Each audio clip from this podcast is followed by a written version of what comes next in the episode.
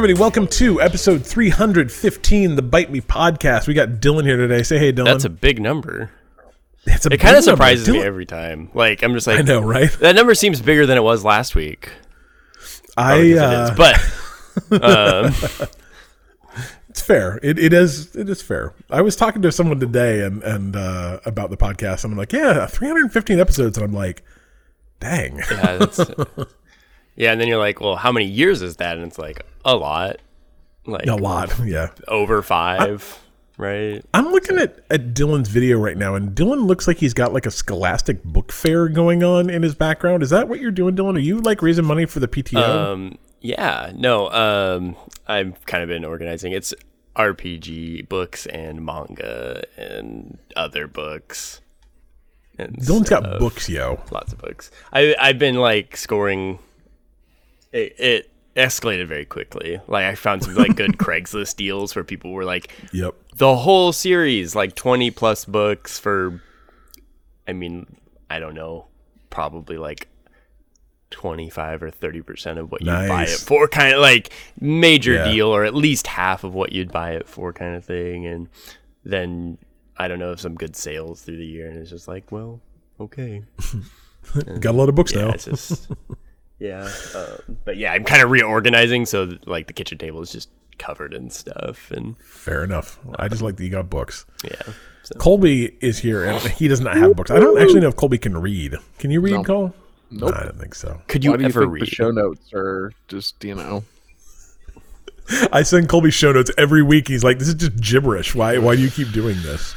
I have to uh, convert it into webdings, so at least there's pictures. so at least there's pictures.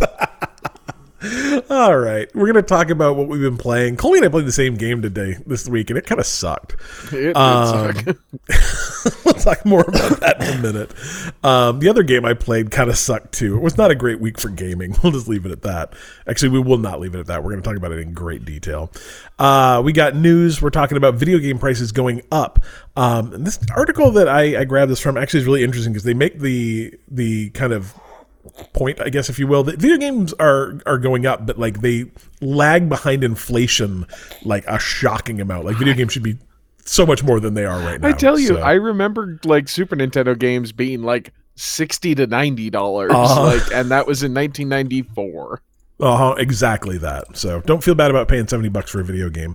Uh, CD Projekt Red settled their Cyberpunk lawsuit, which is at this point in the game just kind of weird. Like, I know why there was a lawsuit, but it seems like at some point in time they should have just been able to say, but we made it better. Why, why just go away? But apparently that did not happen. Uh, Sony says the PlayStation shortage is over, which is good news if you want a PlayStation. Uh, I, I ran across some stuff about a really handy Steam feature that most people don't know about. I certainly did not. I've used like third party things to do something that apparently is built into Steam. We'll talk about that. Uh, ZeniMax employees just formed the largest video game union in existence. I mean, there's only like five, so that's not like saying a lot, but it's good news. And a PS2 emulator dev calls it quits after death threats, as you should. Uh, we also have a couple of questions. We got uh, cheap free games. Uh, Game Pass is there's something wrong with Game Pass. I'm afraid Game Pass is broken, guys. Um, but- yeah, it'll, it'll be fine, I'm sure. anyway, we're gonna talk about all that stuff, but we'll start with what we've been playing. Did you play anything, Dylan? Um, I played a little bit of Fall Guys. Uh, kind of had a Oh, busy nice. week. Um, however, I was at my uh, at my friend's house this weekend, and I figure I'll talk about something since I have the floor. Yeah, talk about something. Um, and I sat down and watched uh, a movie, uh, which is not something I usually do that often anymore, just because, like, I don't find myself sitting down uninterrupted for about two hours or more. Yeah. Um, and I kind of like that when I watch movies. I really like watch movies. I don't like put movies on and multitask. Um, that's what cartoons are for. Um, Dylan and I are the exact opposite of people. Yeah. but that's cool. um, so we actually, I, I went up to visit one of my best friends in Bellingham because I had some work up there this weekend, and um, we actually I did a double feature, which is even wilder. I I don't remember the last time I watched two movies back to back. Um, we started with Clue, um, It's a good show. which is a great movie. I haven't seen it in a long time, and I I had no it was kind of like watching it for the first time. It had been Yeah, that yeah, long, um, and to to say that um, they they made a movie based on a board game that is it even watchable now. is crazy. Battleship. right? Battleship Then I, I that's a so that's a quick aside. Um, we then looked up like what other movies were based on like board games, and there's not a lot. Um, they filled out the list with like documentaries about like Monopoly and board games, and I was like, that's stupid. Cheaters. But it's basically it's basically Ouija, the other Ouija, Battleship, Clue, and Dungeons and Dragons. I think that's about it. Um, so not D&D there's seems like a reach. um, so there's really not a lot. Um, anyway, I was just thinking like Clue being a decent, like a watchable movie by itself is an achievement. But that movie's actually pretty good, and I think it has aged really well. Um, other than like if Kit Tim Curry wasn't in that movie, I don't think it would work at all. He carries it on his back. Um, and by the time you get to the end, you're like, wow, that was a really solid finale to that movie. Um, um, and it, it, it does start off a little slow, which is why I was like, is this bad? Um, it, this kind of the way it sets up, and there. Uh, towards the end, when they're kind of getting into the last sequence, I'm like, I think they probably could have edited maybe a couple minutes out of this, but I mean, overall, like I was very satisfied at the end of the movie. Um, but then we followed it up with a newer movie, um, and I kind of just want to talk about it because I do recommend um, anyone that's kind of into horror movies and stuff. Um, Barbarian, uh, which came out in like September, um, very worth a watch. I I won't say much about it because it I think the less you know, the better, because it it takes uh, it has a it has good turns in there that um, you're not necessarily expecting unless you hear um, something about the movie. But the base premise for the movie is what happens when you show up in an Airbnb and someone's already staying there uh, because you got double booked on like two different two different services, right? So if like someone booked it on Vrbo and someone booked it on Airbnb and there was a mix up and two people were supposed to show up um, at the same time. Um, however, there's a little extra to that is like now what happens if it's in a crappy neighborhood because the movie is set in Detroit. Um, in a crummy part of Detroit. Um, that doesn't That's just Detroit. yeah, yeah. Um, which doesn't doesn't actually matter a lot, other than, um, I don't know, just it helps flavor it and kind of make it spooky. It's a shortcut for saying a bad neighborhood. Uh, again, like I'm not. I don't want to spoil too much about it because, like I said, it's worth a watch, and I don't want to take any of those surprises away from anyone who would watch it. Um, but definitely give it a go. Like I have some nit nitpicks about it, but that's about it. Other than that, it's a pretty fresh uh, horror movie.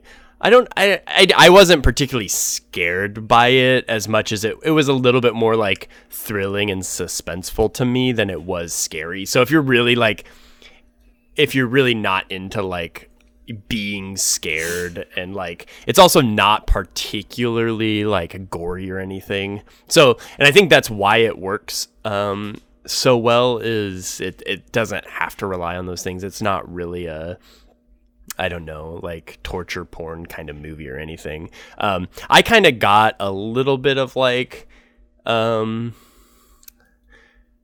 I don't know, like almost want to compare it to the original Texas Chainsaw Massacre in the way that a lot of the movies lit. Like it's not, we're not like poking around in the dark. Like there is definitely scenes in the dark.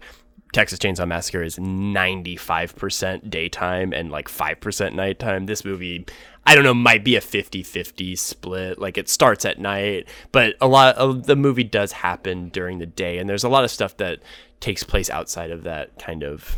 Um, again, it's hard to talk about too much without getting into like spoiler territory, but um, just li- like this, the the scariness doesn't come from like uh, the darkness of it as much as like just what's going on and um and uh, a lot of the stuff does have like I don't know, like I like Texas Chainsaw Massacre a lot because it's I don't know, it doesn't like it's not you when you think back to that movie, you might think, oh, this guy's just ripping people up with chainsaws and stuff, but that's really not. I don't know what the later ones were like, but that original movie isn't like that. A lot of the kills are very mild, um, and when they show them on screen, you're like, whoa, because it's kind of like the dude just hit him with a hammer, and like that was it. Like there's not blood shooting anywhere because kind of like that's not really what would happen if you like.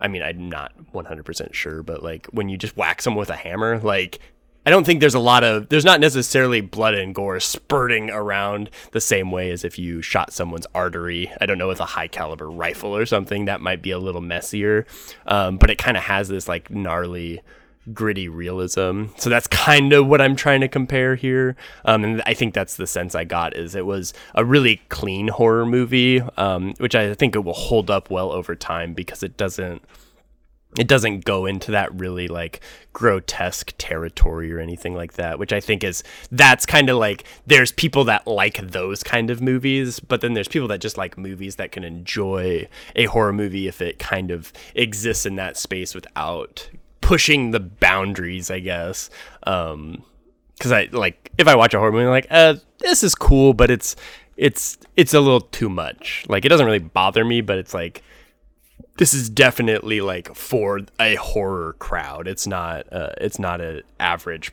person movie necessarily. But anyway, watch Barbarian. Um, I don't know exactly where it's might might be streaming. Um, I don't know if it's on a service. Um, I think it might be. Um, but I probably should have looked that up because I'm giving a recommendation. Um, I'm gonna see I if I gotcha. can pull it up real quick. You can stream it on HBO Max HBO. Okay. or DirecTV. Okay. HBO Max. Yeah. I, that that Or was my guess. for four dollars on Amazon. Also, that. Um, and I I would definitely say it's worth four dollars. So um, watch it. I think you'll you'll probably enjoy it if you're into anything adjacent to that. Obviously, if you don't like any horror movies, I don't don't necessarily watch it. But be careful with your recommendations, Dylan. Like it's going to get on the back of the, the DVD cover there. Right. Dylan says it's worth four dollars. Right. um, I would say it does. It does have some pretty gnarly themes, though. Um, because I am giving a recommendation. Like, um, again, I don't want to spoil it because the the the the turns it makes are good. Um, but it does tackle some kind of like pretty gnarly subject matter. Except it it's all it's pretty much all implied and it's not really shown on screen in any graphic way um, which is again why i think this movie works really well is because the the way it implies it kind of builds the whole background of what's going on without needing to show you. Um, um, it's showing you by just like hints and the implications of of oh okay I, I I got I I know exactly what's going on and I'm glad they didn't show me anymore. Um but just yeah, that way you're you're kind of aware going in. Um I think I think Dylan really buried the lead by not just starting out with this is a horror movie in which Justin Long stars. right Um, that that's a very important. This thing and for me. Tusk. This and God, yeah. Tusk is such a good movie. yeah and Justin Long is great in this movie um he's such a weird he's actor. a he's a pretty likable, unlikable character. Um, just because I think Justin Long is kind of a, a- he's a likable person. Like he, I think he's just a, uh, um, and and you like to hate him, and you kind of like him, and you're kind of like. Again, I, I don't want to. I'm not going to ruin the movie. Um, but the other performance by uh, Bill Skarsgård um, is pretty good um, as well. Um, I'll leave it at that because if I start saying any more, I'm giving. I, I feel like I'm giving too much away. Because it, it very much um, works on, I think, going in kind of blind. Um, I knew very little about it. Um, I knew a little bit more than what I'm saying um, now, kind of, but um, definitely, definitely check it out on HBO Max or whatever it is. Sounds good, man. Uh, well, while we're talking about movies, uh, I watched Glass Onion this weekend, and if you liked Knives Out, you will probably like Glass Onion. It was a lot of fun. So that's on Netflix. That's all I'm going to say, though. What movie do you recommend, Cole? What's what's your what's your off the cuff movie pick? Um, I watched uh, Headshot this week, or half of Headshot, and if you like uh, Indonesian action movies, it's uh, pretty decent. Something tells me that the like Venn di- it's not a Venn diagram, but like you're like people that like Knives Out, and then people that like Indonesian action movies. Like something tells me one of those bubbles is is significantly I- smaller. I don't think so because I like the raid. I mean, the raid is very good, but I Is just got to think. You've never seen the raid? yeah, I watched it with you. Oh, did you? Yeah. Huh. Anyway, I don't remember anyway, this. I'm pretty sure I did, but whatever. go go watch Chloe's Indonesian action movie. Go watch. I Glass mean, don't Onion. watch Headshot. Go watch the raid. The raid The Raid. two. Um, the night comes for us. Is that the other one? I can't remember the the. There's there's just like Headshot was probably the the weakest of the ones Yeah. I've seen. I saw the raid and the raid two with you. So I don't think I- you did because I haven't owned the raid two, except real recently. Hmm, maybe not. Anyway, uh, video games. We should talk about those next. Do you want to talk about what you played, Cole? Besides Stranded Deep, Let's talk about Stranded Deep together. Um, I play, and it is the night comes for us. That one was actually really good. Um, so I beat Bladed Fury, um, which I think I talked about last week. Um, it is side-scrolling platformer hack and slash kind of game, and uh, it was on Games with Gold, I think this month or last month, or it might be the one that you know goes over into this month. Um, it's it's good. It's not like anything mind blowing. If you need five hours of a game to just kind of mindlessly kill people and i am sure there is a story but i have no idea what it is. Um it it's it's fun. Um it's not too challenging but it's just challenging enough that uh, i enjoyed it. Um let's see. I also played a little bit of watch dogs 2 um I was looking for a game. I, I wanted like some sort of kind of open world, you know, shooty, shooty, bang, bang game. And uh, I started Watch Dogs 2, and I just could not get into that game. Um, it it I, I I have no idea what it is, but like after about two hours, I'm like, I'm not having fun. Um, I I I, I wish I could tell you what didn't do it for me, but there was just something about that game that I was like, I'm good. I, that's too bad. I actually bought that like on like an after like this is back in the day when I was like I don't know cheap games. I've heard it's good. I might as well buy it. Like I own a physical copy of that game that I bought like right after Christmas, like three years ago probably. And I was like, I really want to play this game. It was right before Watch Dogs three came out. I'm like, I hear great yeah. things about it. And I've I don't even know if I've ever even taken the shrink wrap off of it. Paid like It's on Game Pass. For it. Yeah, And- and yeah, exactly. So I don't know. Um, it might like it's one of those things that your mileage may a hundred percent vary, and it may be that like I don't know, a year from now I'm like, oh, I'll try it again. Yeah, I might people love that game. So have been in the mood for that type of game. Um, but like it did not. Like usually, if I put two hours into a game and I'm just like, I don't want to play this anymore, like that's a pretty, you know, good indication that it's just not uh, not doing it for me. yeah. So instead, I played uh, Assassin's Creed Odyssey. Um, I was trying to decide between that and Origins, and I figured Odyssey being the newest one, at least on Game Pass, I'd give that one a go. And I can tell you that within two hours of that, I'm like, oh, I really enjoy this game. Um, it's really fun. I have not played an Assassin's Creed game since Assassin's Creed in like 2006 um so they've they've changed a lot since then. Um like so when i played assassin's creed originally i did it on cliff's standard definition tv and if you'd played assassin's creed on a standard definition tv you could not read the text um it was unreadable and so i beat all of assassin's creed without knowing you could counter um which is really difficult. Like that is a pretty much like something you do in that game a lot is counter. And I managed to somehow beat Assassin's Creed without countering ever because I had no idea how to do it because I didn't read the like little tutorial text that told you to do that. Um but I want to just like so I, I want to like dog on uh Breath of the Wild a little bit here because like in playing Assassin's Creed Odyssey the thing that I'm comparing it the most to is Breath of the Wild, and I don't know why, but like I was climbing in Assassin's Creed. I'm like, oh, like this is so much cooler when you don't have to worry about stamina for some reason. Like you can just climb a mountain and you don't have to go like, ah man, I can only make it up 10 feet because I don't have stamina.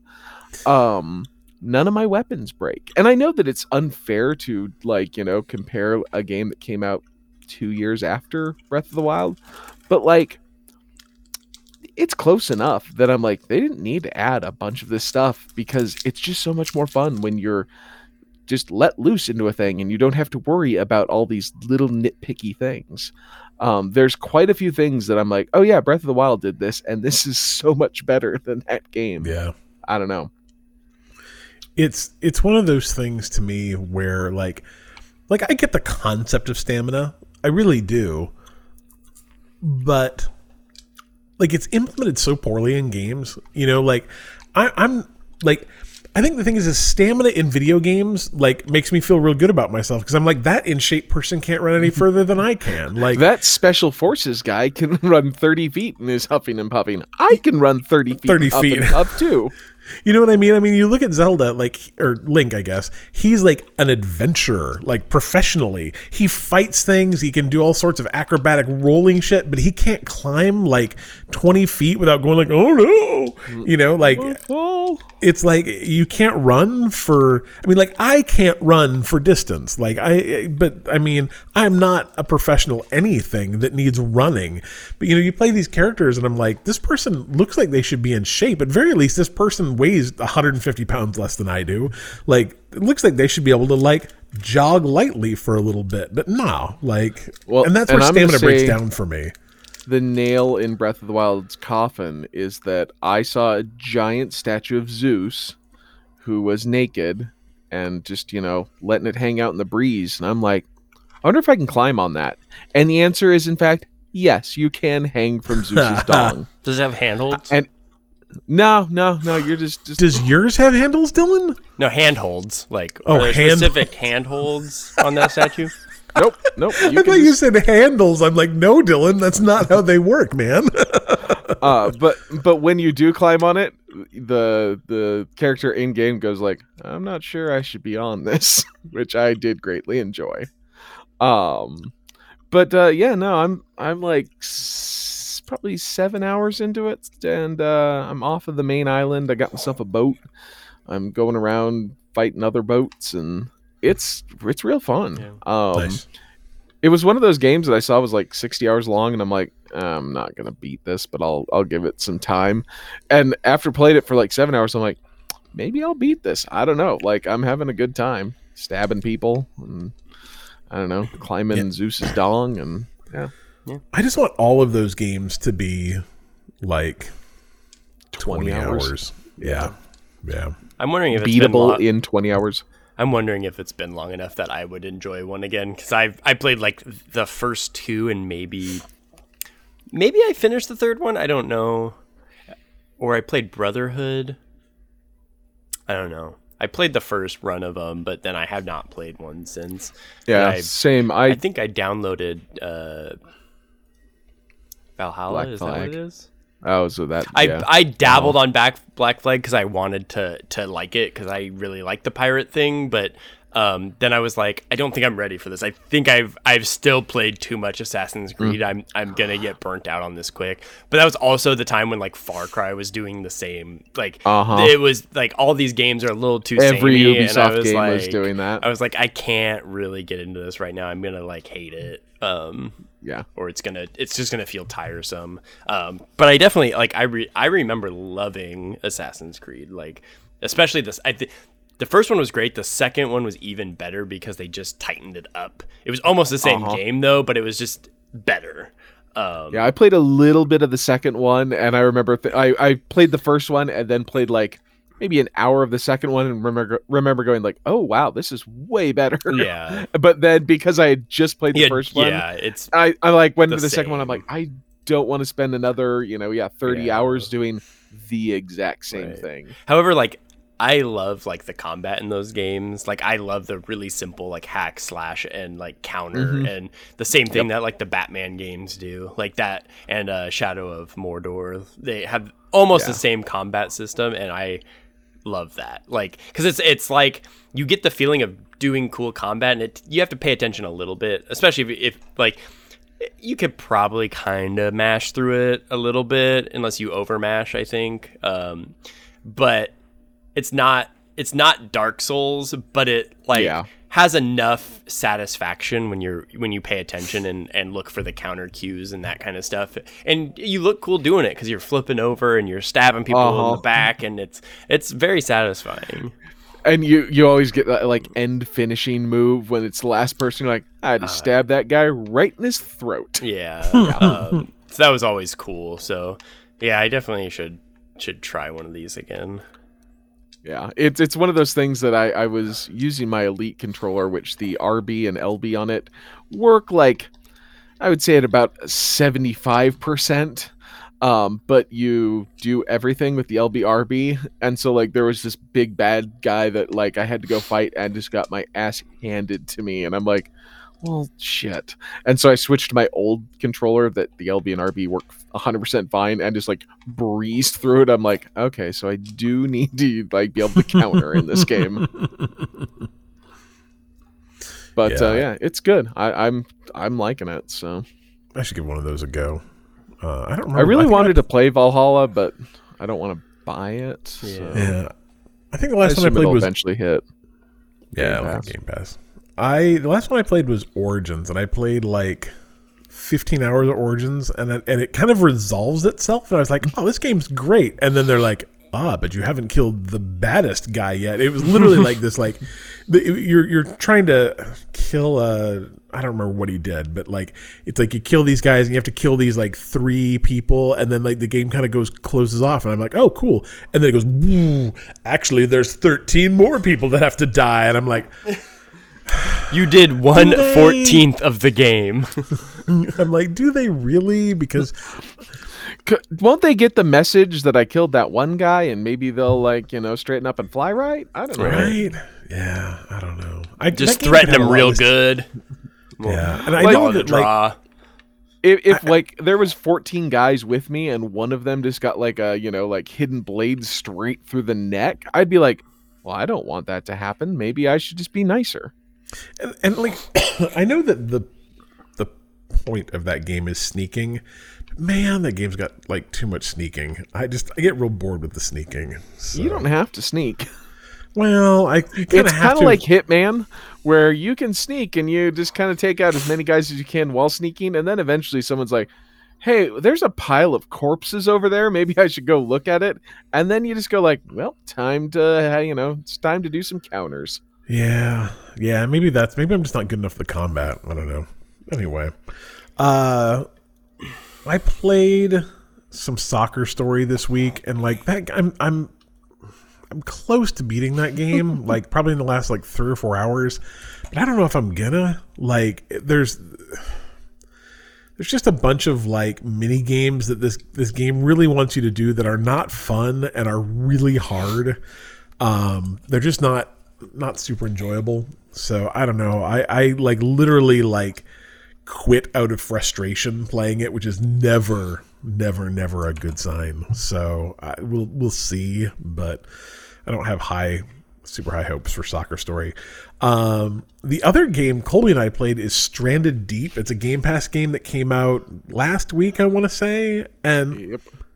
I don't want to say I had like high hopes for it, but like survival co-op games are not Yeah. super common, and so It looked fun enough. yeah, it looked fun enough. And man, It wasn't. so the the game is that you are on a private jet, I guess, and the private jet cl- crashes and leaves you on an island. and literally that's the setup for the game. You're on an island, and I'm like, what do I do next? They're like, I don't know. What would you do if you were trapped on an island? I'm some like, island probably die real fast, honestly. um, it doesn't really tell you how to craft. Doesn't really tell you what you need to craft. Doesn't tell you how to not die of starvation or thirst. It just like kind of expects you to figure it out.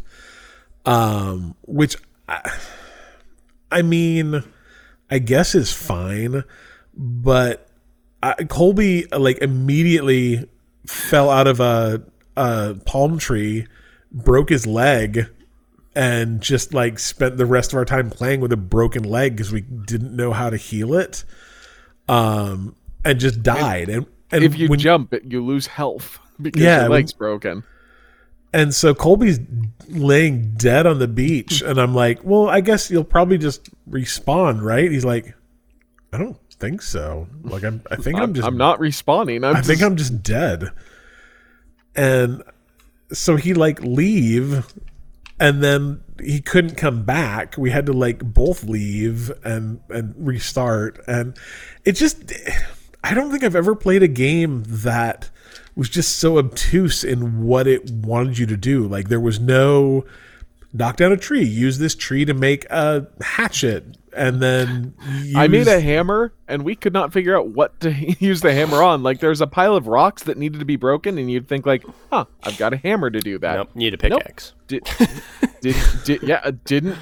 There's I, no I, built a hammer, and like literally, I'm like, I don't know what I do with this. Like, I But like the the other problem is is the island it drops you on is very small. I mean, like, I mean, if you had to guess how big that island is, called like maybe maybe a hundred yards straight across, maybe, Uh-huh. um, completely round.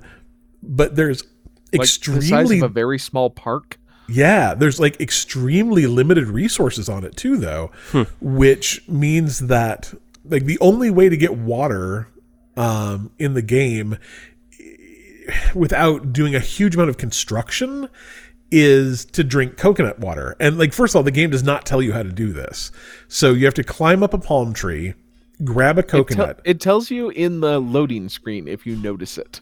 Oh, I did not. Um, so you climb up a a, a palm tree, grab a, Don't a fall. yeah, don't fall.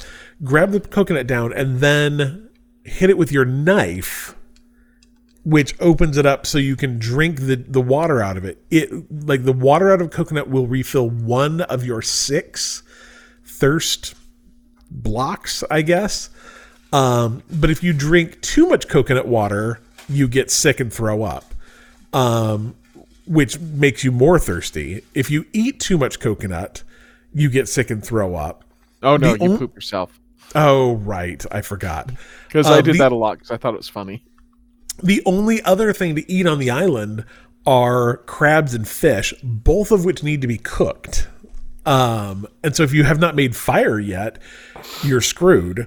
Um, but by the time Colby and I figured out that between the both of us, we were essentially deforesting this very tiny island, there was no there were no coconuts left. And so And we I'd both given up.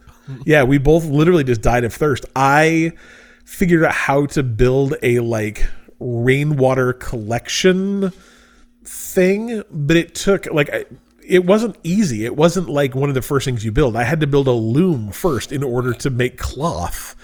Um, because we used our like two pieces of cloth to make a belt. Like I had to use one of them to build a belt, which enabled me to make the loom. And I think we used, I don't remember what we used the other one for, but like it was a multi step, have to collect all these things processed to build this water thing that only really gathered water when it rained. And there was just too many steps. And like it's one of those things that now, like Colby and I played three hours of it.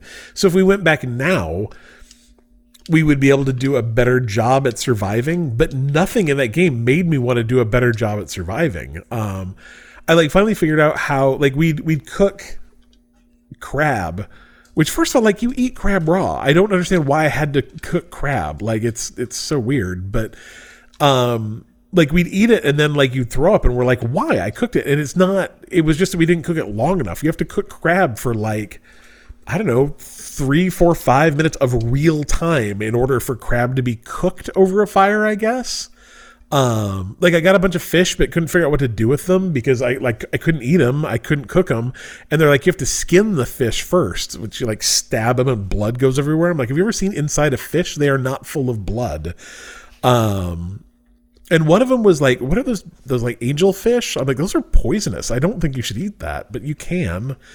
Um just really janky and weird and like not not buggy exactly, but not not buggy. More, more just like it felt like a game made it's not it doesn't it didn't feel indie it felt like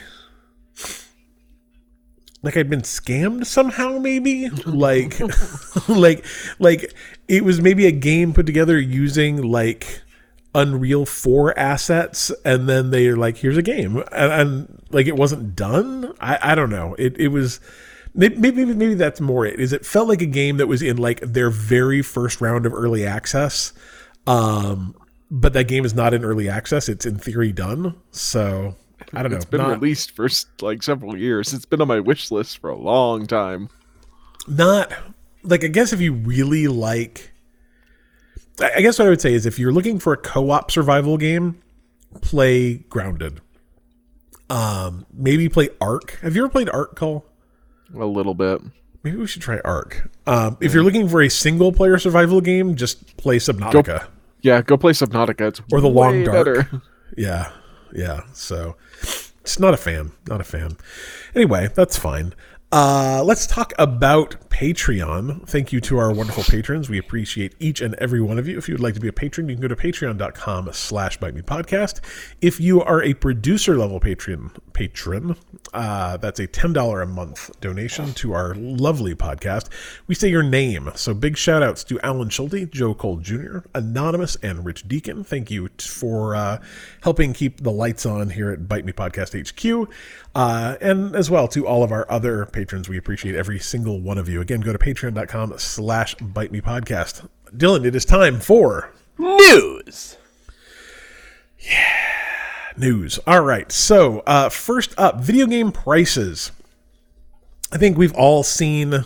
Uh, I think PlayStation was kind of the first ones in the water, raising first party PlayStation games to seventy dollars. Uh, Ubisoft, Take Two, Xbox are all kind of uh, either have already raised to seventy um, or are are planning on doing it, you know, relatively soon.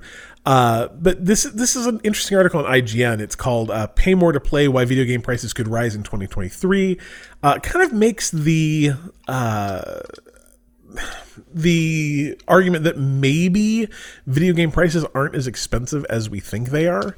Uh, they they give the point that the Nintendo Entertainment System uh, in let's see when it launched uh, was $180 and the average game cost 45 so adjusted for inflation the nes would cost $432.71 which is uh, about what you'd expect i guess to pay for a like a a system these days you know? Um i guess you know when you when you look at the series x versus the series s versus the you know playstation all digital whatever you know you're going to pay between 300 and 500 dollars i guess for for a new system. So that one's that's about on par. Um, but the games at $45 a piece would now cost uh, $108.18 um, so like, you know, video games, $45 in 19, when did the NES come out? Like 83? Is that right? 85, 84? 85. Yeah. No, it didn't get like a wide release until I think like a year later. Yeah. You know, are really not as expensive as you think they are. Where a $40 game in 1990 is really about just under $90 today, whereas a $70 game in 2020 is is really not, you know, that bad. Um, all things I, th- I considered think today. it's Chrono Trigger that the original price on Yeah, it it was, well over hundred dollars, right? It was either 90 or 110. I can't remember. Or no, so it was 84.99. Yeah, yeah, and so, I mean that's easily two hundred dollars. 94, 95. Yeah, th- they make the argument that if um, if games were in 1990 priced at about forty five dollars, um, games should actually be costing um, about about ninety dollars now. So like seventy bucks, like it seems expensive, but when you really kind of look at you know buying power, um, it's not it's not terrible. And I mean, granted, the difference between video games in 1980 or 1990 even versus today is they don't have things like loot boxes. They don't have um, you know paid DLC as much as they did then. I mean, like starting into the 90s, you're starting to see you know the concept of paid DLC. Um, but you know companies that build video games are significantly larger budgets of video games are significantly larger like i don't think a lot of people really figure you know think about the fact that um you know a video game these days uh according to jason schreier he says that a a AAA video game costs about ten thousand dollars per person per month, and a game like uh, you know Assassin's Creed Valhalla has a thousand people working on it. So like the churn and the burn of you know making a video game is a lot. And I like we don't. I think it's interesting that they don't really. You don't hear a lot of companies talk about like what their budgets are for video games like we do movies. Like movies have a very clear, you know, this movie costs 250 million dollars to make and it needs to make 750 million dollars in order to break even. Like you don't really hear that kind of stuff about video games. But video games cost these days a lot to make. Do you uh, uh, do you, either of you guys know like why that information is so readily available for movies? Like it, it I think, it's I think because it's a longer timeline for a video game. A video game takes like you know, what three years is kind of or two two to three years on that kind of timetable, and so I think it's spread out more than a movie, which may take you know a year. And also, I think that you know you've got uh, you've got more of a fixed budget than Well, you I- might. Even more so though i'm just curious why why do we know that information about movies like why is how much a movie costs to make like public information it seems very weird that it's like one of the very few things that like they're like yeah it costs 250 million dollars to make Yeah. like why do they tell us That is interesting. I mean, I think it's just I don't know. Is it just a part of the movie culture? Like I don't know. I don't know. I it's interesting because it's like there's so much of um like I don't know if it's just something that's like pulled from the trades, right? Yeah. Like there's so much insider information. Like you know who passed on this script, who um um what actor was thought of Yeah. first. Like you know so much information about movies. I don't know because Yeah. it's just a part of that. But yeah. why the the budget is so public? I don't. I'm not quite sure. it's just weird right Um, like i can't think of another industry where they like publicly say it costs this much um outside of like like i will say that like uh Wondered if it has to do with unions. it could be union it could be i don't know like it, like say theme parks like often they will announce how much like you know cars land cost a billion dollars because they will tell you that cars land cost a billion dollars or they're doing a 250 million dollar expansion to something Right.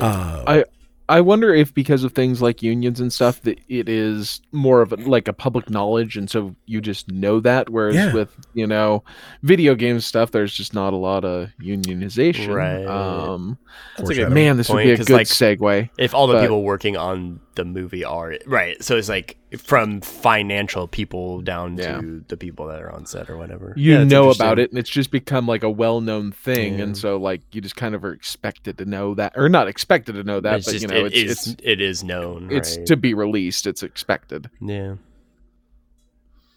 yeah i don't know it's interesting uh, anyway I, oh go ahead I have another like if we're done kind of wrapping that up, I have a quick Yeah, aside please. about the uh, I thought of it when you initially introed the the show and and teased the, this this segment, but I was listening to the Video Archives podcast, which is uh, relatively new. I think there's only like 13 episodes or whatever, but it's Quentin Tarantino and Roger Avary who co-wrote Pulp Fiction with Tarantino Interesting. Um, but they do a podcast, and Video Archives is the video store where Quentin worked um, before. I think during like while he was writing Reservoir Dogs, trying to. And um, when he wrote True Romance and Reservoir Dogs, and and finally made the movie, and then became the big director with Pulp Fiction, like that was the video story he worked at, and that's how he met Roger Avary, who he wrote Pulp Fiction with. Um, anyway, the concept for the podcast is when Video Archives went out of business or whatever, uh, Quentin bought the entire library of movies. So Oh, he cool. he has the entire video archives at his house or whatever, his home theater, uh, however it is. But he also, I think, has all of the, he has the whole database of everything that they ever rent blah blah blah blah blah anyway um so every episode they take three tapes and they watch them as is like they watch the tapes they do not find the movie from the archives and then go stream it anywhere. They watch the tapes as they were presented with that specific release from that specific distributor. Um, he starts by like reading the back of the box. And these are kind of obscure movies not necessarily. Um, like they watched uh, in like the second episode, I think it was the second episode, they watched Moonraker, the James Bond in space movie. um, but got interesting background, like James Bond in space pretty much exists because of Star Wars coming out in 77, big sci-fi hit. No movie companies were making sci-fi movies, so they're like, "Holy crap, we got to make sci-fi movies," which is why it didn't all the sci-fi movies didn't hit until 79 is because they already had 1978 planned but Star Wars shook it up so much that by 1979 you have this big boom in sci-fi with with Alien and uh, Moonraker and all these sci-fi movies finally happened because they couldn't get these movies off the ground fast enough. Otherwise, they would have um, to get to get that money. Anyway, uh, that's kind of a tangent. Um, I brought this up because. Uh, kind of uh, I think her name's Gala, who is Roger Avary's daughter. She's kind of like the announcer uh, through the episode and ties the pieces of the the episode together. Kind of the producer, I guess. But she will um, tell you. She like purchases the movie after they watch it, and she watches it and also gives input too. It's pretty, it, it's pretty good. Um, but she also says like, I bought the movie on eBay for five dollars. Like she found a VHS of it, but um, she also says that video archives purchased the tape in this year for like 60 70 80 dollars or whatever the price was. And i was like yeah, yeah. wow vhs tapes were 80 dollars right? Which is it's just kind of crazy. Like i have no real context text for that because i don't think the number of new vhs tapes i was like conscious of buying was probably a as close to zero as i can imagine. That's So- um, that's probably rental copies though, which are more that's the expensive. rental No, I copy. just Googled it.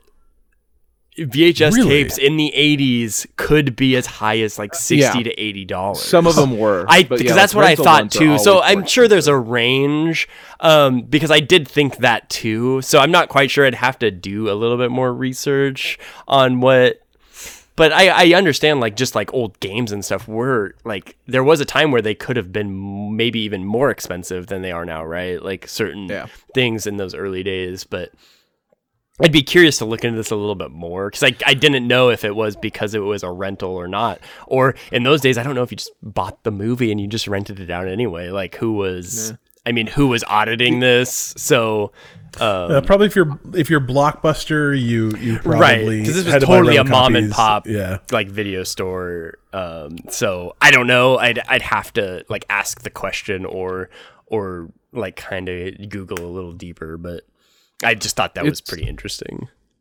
it's always interesting reading about like old like you know magnavox released this you know video game console in like 1982 and you know yeah it cost $439 in 1982 money and you're like it would be $1200 Right. now. It's so much. and how many of those things are like yeah y- you know that it would be so much more expensive and people complain about like this console that you know is basically a pretty okay pc cost me $500 Right.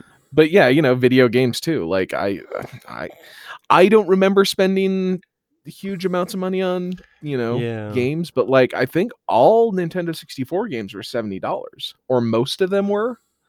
Um, it seems to me that Yeah, see, I don't, I don't Nintendo remember it all because I was too young. Like we purchased a few, and uh, most of the stuff I bought was used. Like because in our town, like the only place you're getting a game is at the video store. Like they'd have Uh-huh. like their used, uh, their used games, and like at Blockbuster, and then we had one other video store. I think it was called like Video Update, and then they got bought by Hollywood Video or, something like that. And so that's the only like that's the only place I bought games was used. So I don't know how much like I don't remember being like, oh, that game was that that much. I was too young.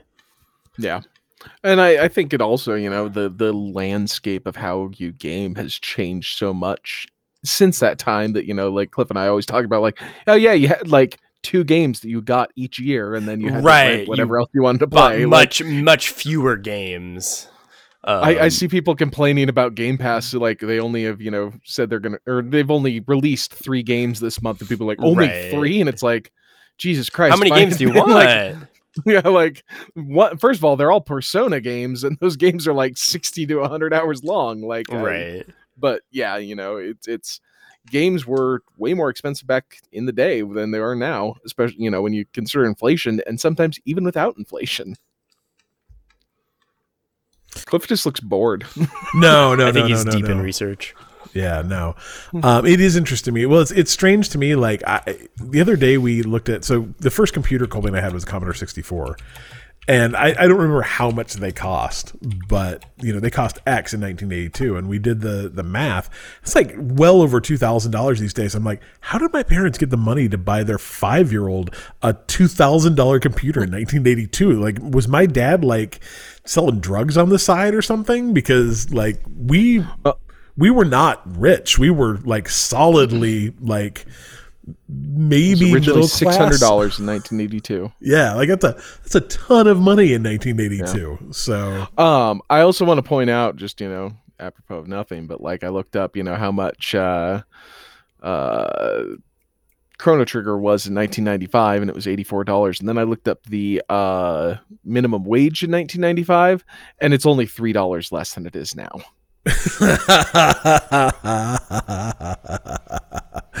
oh, that's fine. Yeah. oh, maybe maybe more buying power, and Yeah, yeah, yeah. Anyway, uh, so CD Projekt Red. Let's talk about them for a minute. Um, do you guys remember when they got like sued by their own investors, like I- three years ago? I just I just added a, a an emoji somehow. I don't know how I did that to the. all good. Yeah, I I don't know. I don't know. Like I remember this happening. Like I mean, obviously we talked about it in the podcast, and like Cyberpunk was such a just shit show when it launched. But I don't like. I can't quite pinpoint the time where Cyberpunk went from being like just horrible to it just won the like Steam Most Improved award. Right. it's so weird how how how how good of a job they did at flipping the narrative on on cyberpunk They did the same thing with Witcher, though. did The they 'cause i don't remember that like i because the witcher 3, when came it out like tw- was buggy. was it i i was like that was right when i started playing games again and so i wasn't paying a ton of attention to that so i didn't play the witcher until probably Oh, I didn't either, but I've heard from That it was. things that it was it was a buggy mess, and then they you know spent time just like fixing it, and now it's you know Yeah. The Witcher Three. It's, Yeah. Yeah. I don't know. Um, but anyway, so apparently if you were a investor between January 16th, 2020 and December 17th, 2020, uh, there was a lawsuit and it ended up being they they made the, the lawsuit was settled for 1.85 million dollars, which in the scale of like how many copies of Cyberpunk they sold is is not very many, but it's so interesting to me to watch that game f- go from being like just I mean it was terrible. Like that game did not I mean it, it's weird to me that a, a AAA video game got pulled off of two uh game stores for performance for I don't even know how long. Like a long long long time. Um, but I mean, Dylan played it at the time; it didn't have any problems, and you just beat it, Call, and and like I put 94 hours Yeah. into it. Yeah, and and And like I you said, there was a couple that are playing it right but- now or playing it a second or third time or whatever, and they're loving Yeah. like they love it. Like Yeah, yeah. As soon as Colby sends it to me, I'm gonna play it. It sounds mm. great. So All right. It's to interesting to think worries. about something where like this came to a lawsuit, but then like slightly down the road, it's like the game's fine, and it's like yeah, I don't know. We're in like this age where it's like it's kind of hard to like sh- wag your finger at the game when you invest in it because it's like look at No Man's Sky, look at Cyberpunk. It's like um, it games don't just like live and die on release. Like it, they do have like an extended life period that can exist down the road or look like or for example like among us right a game Yeah. that like some amount of time later becomes like the biggest game in the world for some amount of time so it's like it's it's very weird to me that like i don't know i guess that might be why the amount is just not like 1.8 million probably isn't that Yeah. much to, in, in the scale of this tiny. um, but like looking back, like I don't know if this happened. Like I don't know if it like got settled and then like because I imagine like if this conversation was now, you'd kind of be like, well, no, they're not really entitled. Good try, anything. but- like the game's fine. Like that was your risk involved uh, with this. I guess I don't know, but makes me think that the right time to buy uh, CD Projekt Red stock was probably like January 2021, like as it bottomed out after uh, Cyberpunk Right. came out, and it's probably doing probably doing pretty okay right now. But yeah, anyway, interesting. Uh, PlayStation 5 has announced that apparently the shortage is essentially over, which is great news for you if you would like to buy a PlayStation 5. December 2022 is the biggest month for PS5 sales uh, ever. They've sold apparently 30 million consoles, which, considering how hard it's been to get one, 30 million seems like a a pretty good amount. Um, I would like you to keep in mind too. This is the company that's trying to convince the FTC that Microsoft um, is trying to take over the world by buying Call of Duty. Um, I don't. I don't. Maybe those two things aren't as um, as uh, tied as I think they are. But I guess if you want a PS5 and and you don't have one, you can go buy one of those big boys. And man, are they big! Uh, PlayStation. No, I'm sorry, Steam. Uh, if you have Steam and you have accidentally installed all the games on your C drive, I like it. You you do some PC gaming, Dylan. Is this ever a mistake you make where you're like, I'm installing games, and then all of a sudden I'm out of hard drive space? oh yeah, I run out constantly because I don't have a particularly large hard drive, so I constantly have to like Swap in and out. things, which is pretty annoying. Well, if you threw a second hard drive in your computer, you'll be happy to know that Steam can actually move games between hard drives for you. So um, I've done this in the past, but I've actually used like third party software to do it to move from C to D or D to E. Um, but apparently, if you go to uh, the settings part of Steam and then go downloads and click the uh, it's a it's a thing titled Steam Library folders, which is probably why no one's ever like done this before. It allows you to just move games between uh, different drives on your computer that have Steam installed. So if you're sitting there going, ah, my C drive's full, and wondering what you can do besides like deleting it and then having to re-download it, apparently Steam now has a built-in uh, game manager, which is uh, like this happens to me literally all the time. It happens to my kid all the time. You put a 500 gig SSD in your computer, and those those are just not very large. So next time you you have that problem, I guess come back to this podcast and listen to it, and and that's how you do it. Uh, or check our show notes; they'll be there too. So good to know. Uh, ZeniMax which, uh, if you do not know, is a company owned by Microsoft. They are the parent company of Bethesda and Doom. Like when when Microsoft bought Bethesda, I said uh, and of Doom. They are not the parent company of Doom. they are the parent company of ID Software. Uh, but when they bought all those things, they didn't actually buy like eight individual companies. They bought ZeniMax, which is the parent company of all of those. Uh, apparently, their entire the entire ZeniMax QA department, which is 300 people, uh, officially voted to join the ZeniMax Workers United CWA union, which has already officially been uh, recognized by Microsoft, which is. I don't know. I think it's the only time any of these unions have said, "Hey, we want to be a union," and their company was just like, okay, cool, let's work this out, as opposed to Activision Blizzard, who consistently fights the uh, folks within. What if we hire the Pinkertons? right? Yeah. Like, have we thought about just breaking some knees and hiring scabs? So. Anyway, uh, apparently Microsoft has been pretty great about this and uh, is excited to uh, you know, actually work with them in good faith. So that's uh, not only is it cool that you know a huge number of people are now unionized in the video game industry, which is something they absolutely need. Uh, but that Microsoft was actually pretty cool about it um, for a, a, big giant company. Like that's a, a, pretty good thing to see. So that is great. Um, and finally, um, how many times do we have to say stop sending death threats to video game developers before? What if they deserve it, though, Cliff? Have you ever considered that? yeah. How about Yeah. no death threats? Period. Maybe that's a. g- Maybe you're right, Dylan. Maybe no one should have death threats. What about a No. few death threats No, for no death threats. for fun? No, no death threats to any real like, as a people. treat. To As any a treat, real just like one or two death threats. Maybe everyone little when you're born, you get one death threat. Yeah, and you can get to only make use one, it yeah. once. you have to be very, very selective about who you send your death set threats to. So uh, apparently, this guy uh, is the developer behind Aether SX2, which is a PS2 emulator for Android. Um, and apparently, it's very, very, very good. Like people say, like you know, a couple years ago, the Android PS2 scene was just nothing. And apparently, this dude by himself has made it so, you know, PS2 games run on Android hardware in a very, very good way.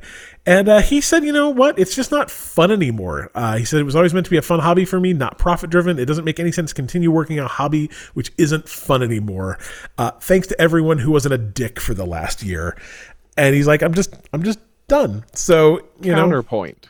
yeah, What if it was better if I threatened him with a little bit of death? yeah, you know, What if um, it could increase load times or something? I don't know, man. It's it's one of those things that like I you just hear about too often, and it's just ridiculous. Like I, maybe it's just me, but I can't imagine anything that would happen where I'd like just like private message someone and say like you're dead, man. Like what what what would cause you to do that? Like. I, can you I think don't of it even like, like, to DM people. right? Yeah. I mean, well, part of this is like they're not going to read it anyway. yeah, it's Like, just why- ridiculous. That's why you have to go to their house. It's what I keep telling people. it's it's one of those things where like there are plenty of people I hate, but I'm not going to DM death threats to them. Like it's so ridiculous. It's so ridiculous. So There's a written history of it. Then you have to do Right? it verbally, Right. so that they, you know, if you just catch them in like You have an to send it alley, with carrier. it's a it's a he said she said kind of thing at that at, time. at the you know, very like- least, your death threat should be like cut out from a newspaper and delivered like tied to a rock thrown through their front window. go old school. Yeah, Yeah, it's just so dumb. It's so dumb. Dylan, help me get out of this dumbness. I think it's time for questions. Thank you, sir.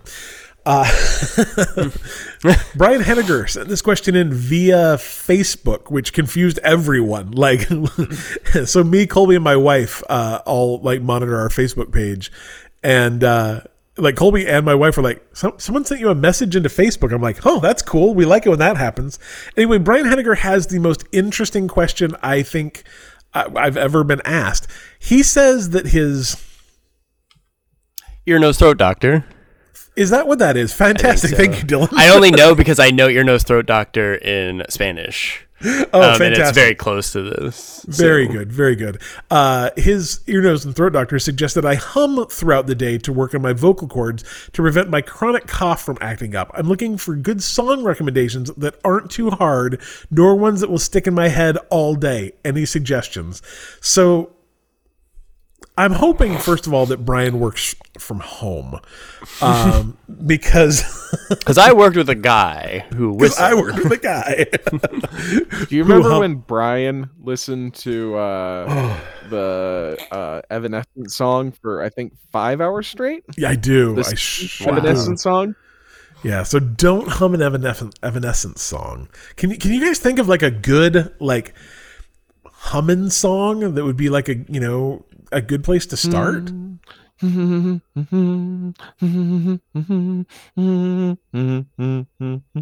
The Darth Vader song?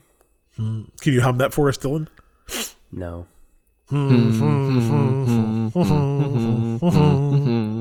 Actually, that is a pretty good one, I think. Yeah, it is pretty good. Don't good. do that when your boss walks in. though. Yeah. Anyone walks in. We used to have a, a a guy that we worked with that we literally had that queued up, and when he'd walk into the room, we'd play it. He was like the I don't remember what his job at our company was. He was he was in the C suite though, and I don't think he appreciated it to be honest. So, uh, what what is that? What is another good? So that was that was a great poll just out of nowhere. Call that was a very good very good one. I would Uh, just like I mean like I I would say stick with like kind of 8 bit, you know, kind of things. Yeah. Um because I mean, first of all, they aren't they're really monotonous, but they're good monotonous Yeah. because I mean like if you're going to be playing something for 5 to 10 hours and has 3 songs in it, they kind of have to be good or else it's going to get really annoying. Um so you know, Legend of Zelda, uh Final Fantasy, Yeah, um, those kinds of you know RPGs I think Yeah. would be good. Um, other other than that, uh, can we like um, can we go like um like uh.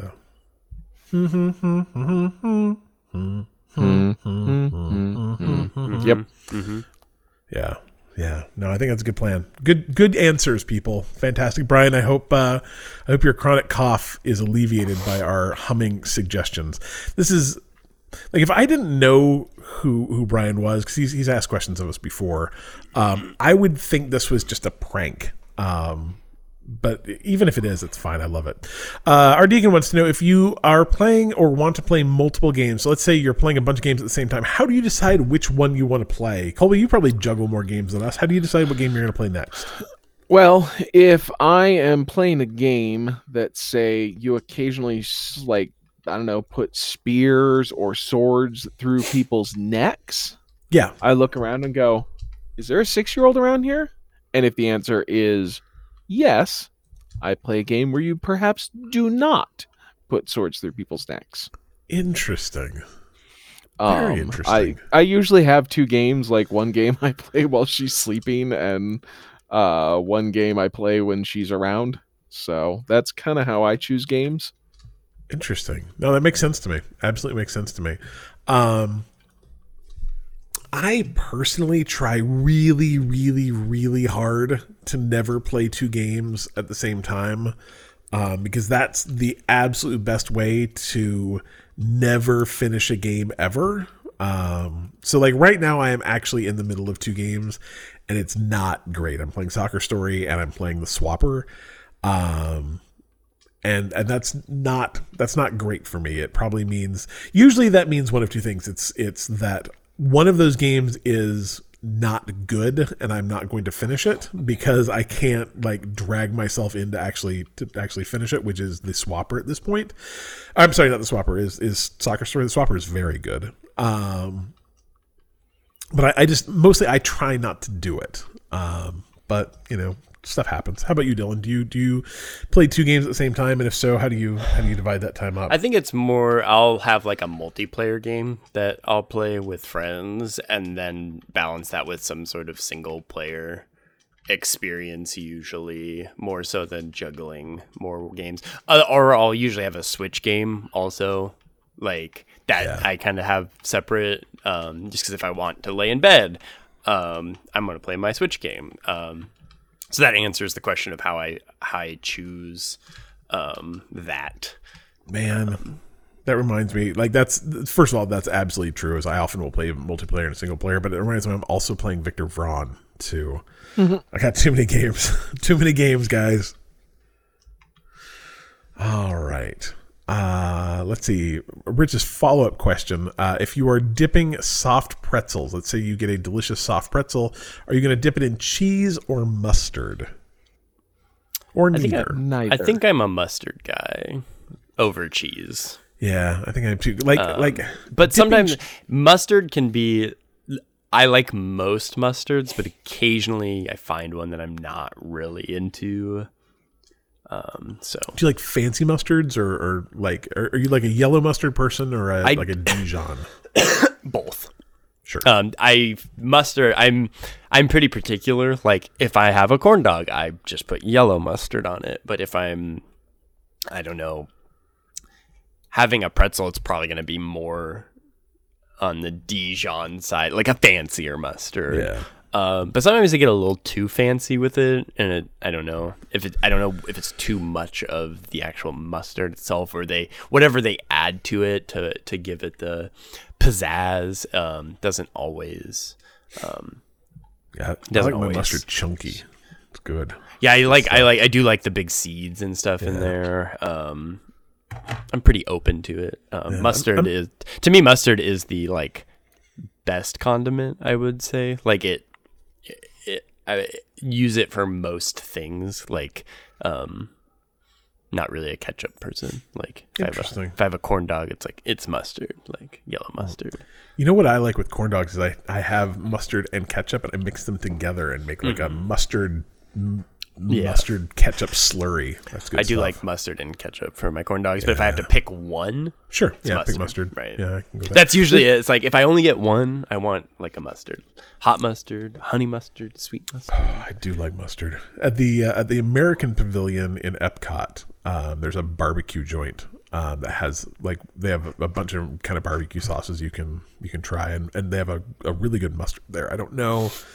I don't know what it is, but it's really good. So, what about you, Cole? Uh, if you, I was gonna say I don't. I think like dipping cheese is kind of skeevy. I'm not a fan Yeah, of. Like, as a kid, it's fine, but then at some point, you're like, unless it's fondue, like I'm kind of out on the the dipping cheese. I do love fondue. I do love fondue. Uh, I don't do I don't do either. Um, I either eat my pretzels, I guess, dry, Yeah. um, or I get like a cinnamon and sugar one. I do like a cinnamon pretzel It's nothing wrong with cinnamon and sugar pretzels, man. Nothing or wrong. like jalapeno cheese. yeah. I actually saw a TikTok on how to make your own soft pretzels, and it looked real easy. And It's- I probably should not learn how to make soft pretzels. The honestly, the hardest part about making soft pretzels is figuring out how to tie them. Um, it's a super simple dough, and then you just like boil them for a little bit and then bake them. Um, Yep. Mom used to do it all the not. I'm not gonna say all the time, but historically, our mother has made soft pretzels, and they were delicious. So not hard. Um, I, I feel very similar about apple fritters. Like I, apple fritters do not look difficult to make, um, but I should not, absolutely not, should not know how to make apple fritters myself. That would be dangerous knowledge. Uh, Alan S. Zero Skill wants to know which Donkey or Diddy Kong game uh, is your favorite. What's your favorite Donkey Kong or Diddy Kong game? Diddy Kong Racing. I don't think I've ever played that. It's like I'm surprised there wasn't really another one of these. I know I've talked about it on, on this podcast before. Um, but it's it's definitely a rival to Mario Kart. Um, it is pretty much just as good, but the interesting thing about Diddy Kong Racing was there was actual variety. Um, where Mario Kart has like dabbled in the like the different cars and bikes that handle a little bit differently and accelerate and top speeds faster or whatever. Diddy Kong Racing had airplanes, cars, and hovercrafts, but they raced on the same track. So there was water paths in which the hovercraft could go on, and the the airplane obviously flew along the track or whatever, um, but would have different routes. But to have a game that you could have um, three different vehicles racing on the same courses was very cool. Um, I think the only other game recently that I can think of is like MotorStorm. I think did this where you had monster trucks, cars, and uh, like dirt bikes uh, racing on the same um, tracks, which was really cool because the uh, the dirt bike could squeeze through really narrow sections and like regular size sections a car might be able to fit to, but the monster trucks would have to be in a certain. They could only really go in the big path for the monster truck or whatever. Um, and then there was also like the weather and mud effect. So different vehicles would obviously handle different when you go into like the water and the mud. That game was really cool too. Um, I just think that's a, that's an interesting thing that's not really explored a lot, um, and it made for a very good game. I, there's other Donkey Kong games um, that I do like, but I'm just throwing that one out because. Uh, it's it's long missed on uh, the N64. Like I haven't played that in a long, long time. That's uh yeah, I don't think I ever played that. That's fun. Um, how about you, Cole? I don't know, maybe the original Donkey Kong. Like Yeah, I like- played like the what are the Nintendo or Super Nintendo ones, and they're Country. okay-ish. Yeah, Yeah. And I'm not like a huge fan of the original Donkey Kong either. It leads me to believe maybe I'm just not a fan of Donkey Yeah. Kong games in general. yeah. Tropical I- Free Donkey Kong Country Tar- Tropical Freeze was very good. Um, that got re-released on the Switch. Came out on the Wii U.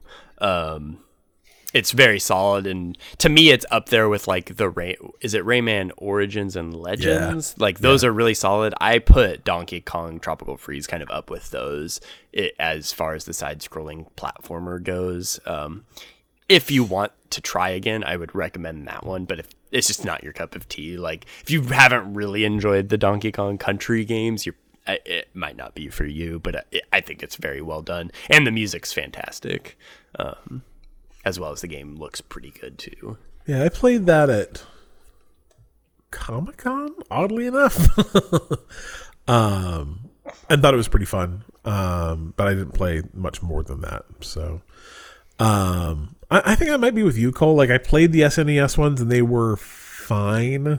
Um, but I probably spent way more time like jumping over barrels as Mario than than anything else. Um, But again, like also with you, I've never quite understood the. I've never quite understood the appeal of, of Donkey Kong. Like I don't I don't have anything against him, I guess, but I, I never quite figured out how he became like the like Pretty one of the like, like- yeah, like one of the alternate like Nintendo Yeah. mascots. It never never really quite made sense to me. So. I would love to see another uh, 3D Donkey Kong. Um, Yeah. Like Donkey Yeah. Kong 64. I think that's what it was called. Um, Yeah, I think so. Yeah, I, I don't think I ever played that. So Yeah, it, I remember it being fun, but um, I think that would be fun to see um, another entry to that.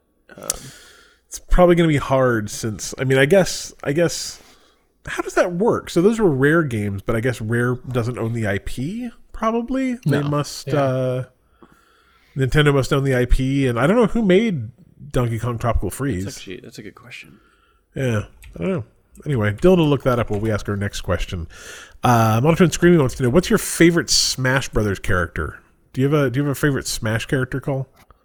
So I'm going to choose the three funniest ones because Sure. I've only played Smash Brothers for maybe a grand total of 10 minutes. Yeah. So, Duck Hunt, in which you can apparently play as the duck and the dog from Duck Hunt. What? It's true. It's true. Yep. That's amazing. Ice Climbers, Yes. which you play as the titular Ice Climbers. and they're like super OP too. I think aren't they? Like aren't They the Ice- were on the GameCube version. Of Yeah. I don't know how that has been handled in um, consecutive iterations of the game. Mr. Game and Watch, the mascot from the Game and Watch. Love it. Um, Rob, the the robot, the original Nintendo robot Rob's thing, fun. Yeah. and then the Wii Fit trainer. Makes sense to me. Makes sense to me. Those are those are my top. I don't know five of. Um, I've never played a you know Smash Brothers thing, but I find these funny. I uh I've played Smash for about an hour during Extra Life. I don't know, 2019 probably. Dylan was there. Um and I don't remember anything. I was terrible at it and I've never picked it up since. I I couldn't even tell you who was in it. So Um, I'm surprised you didn't say Piranha Plant because Ooh, Piranha, Piranha Plant Plant was a added solid as choice. well. Um, that's another funny one. Um, I I gravitate towards the big characters.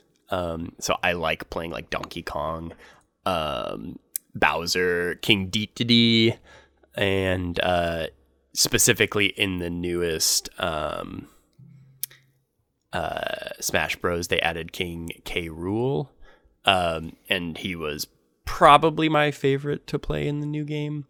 Um, I also there's also a couple other characters that I like, like uh, Incineroar was pretty fun. Um,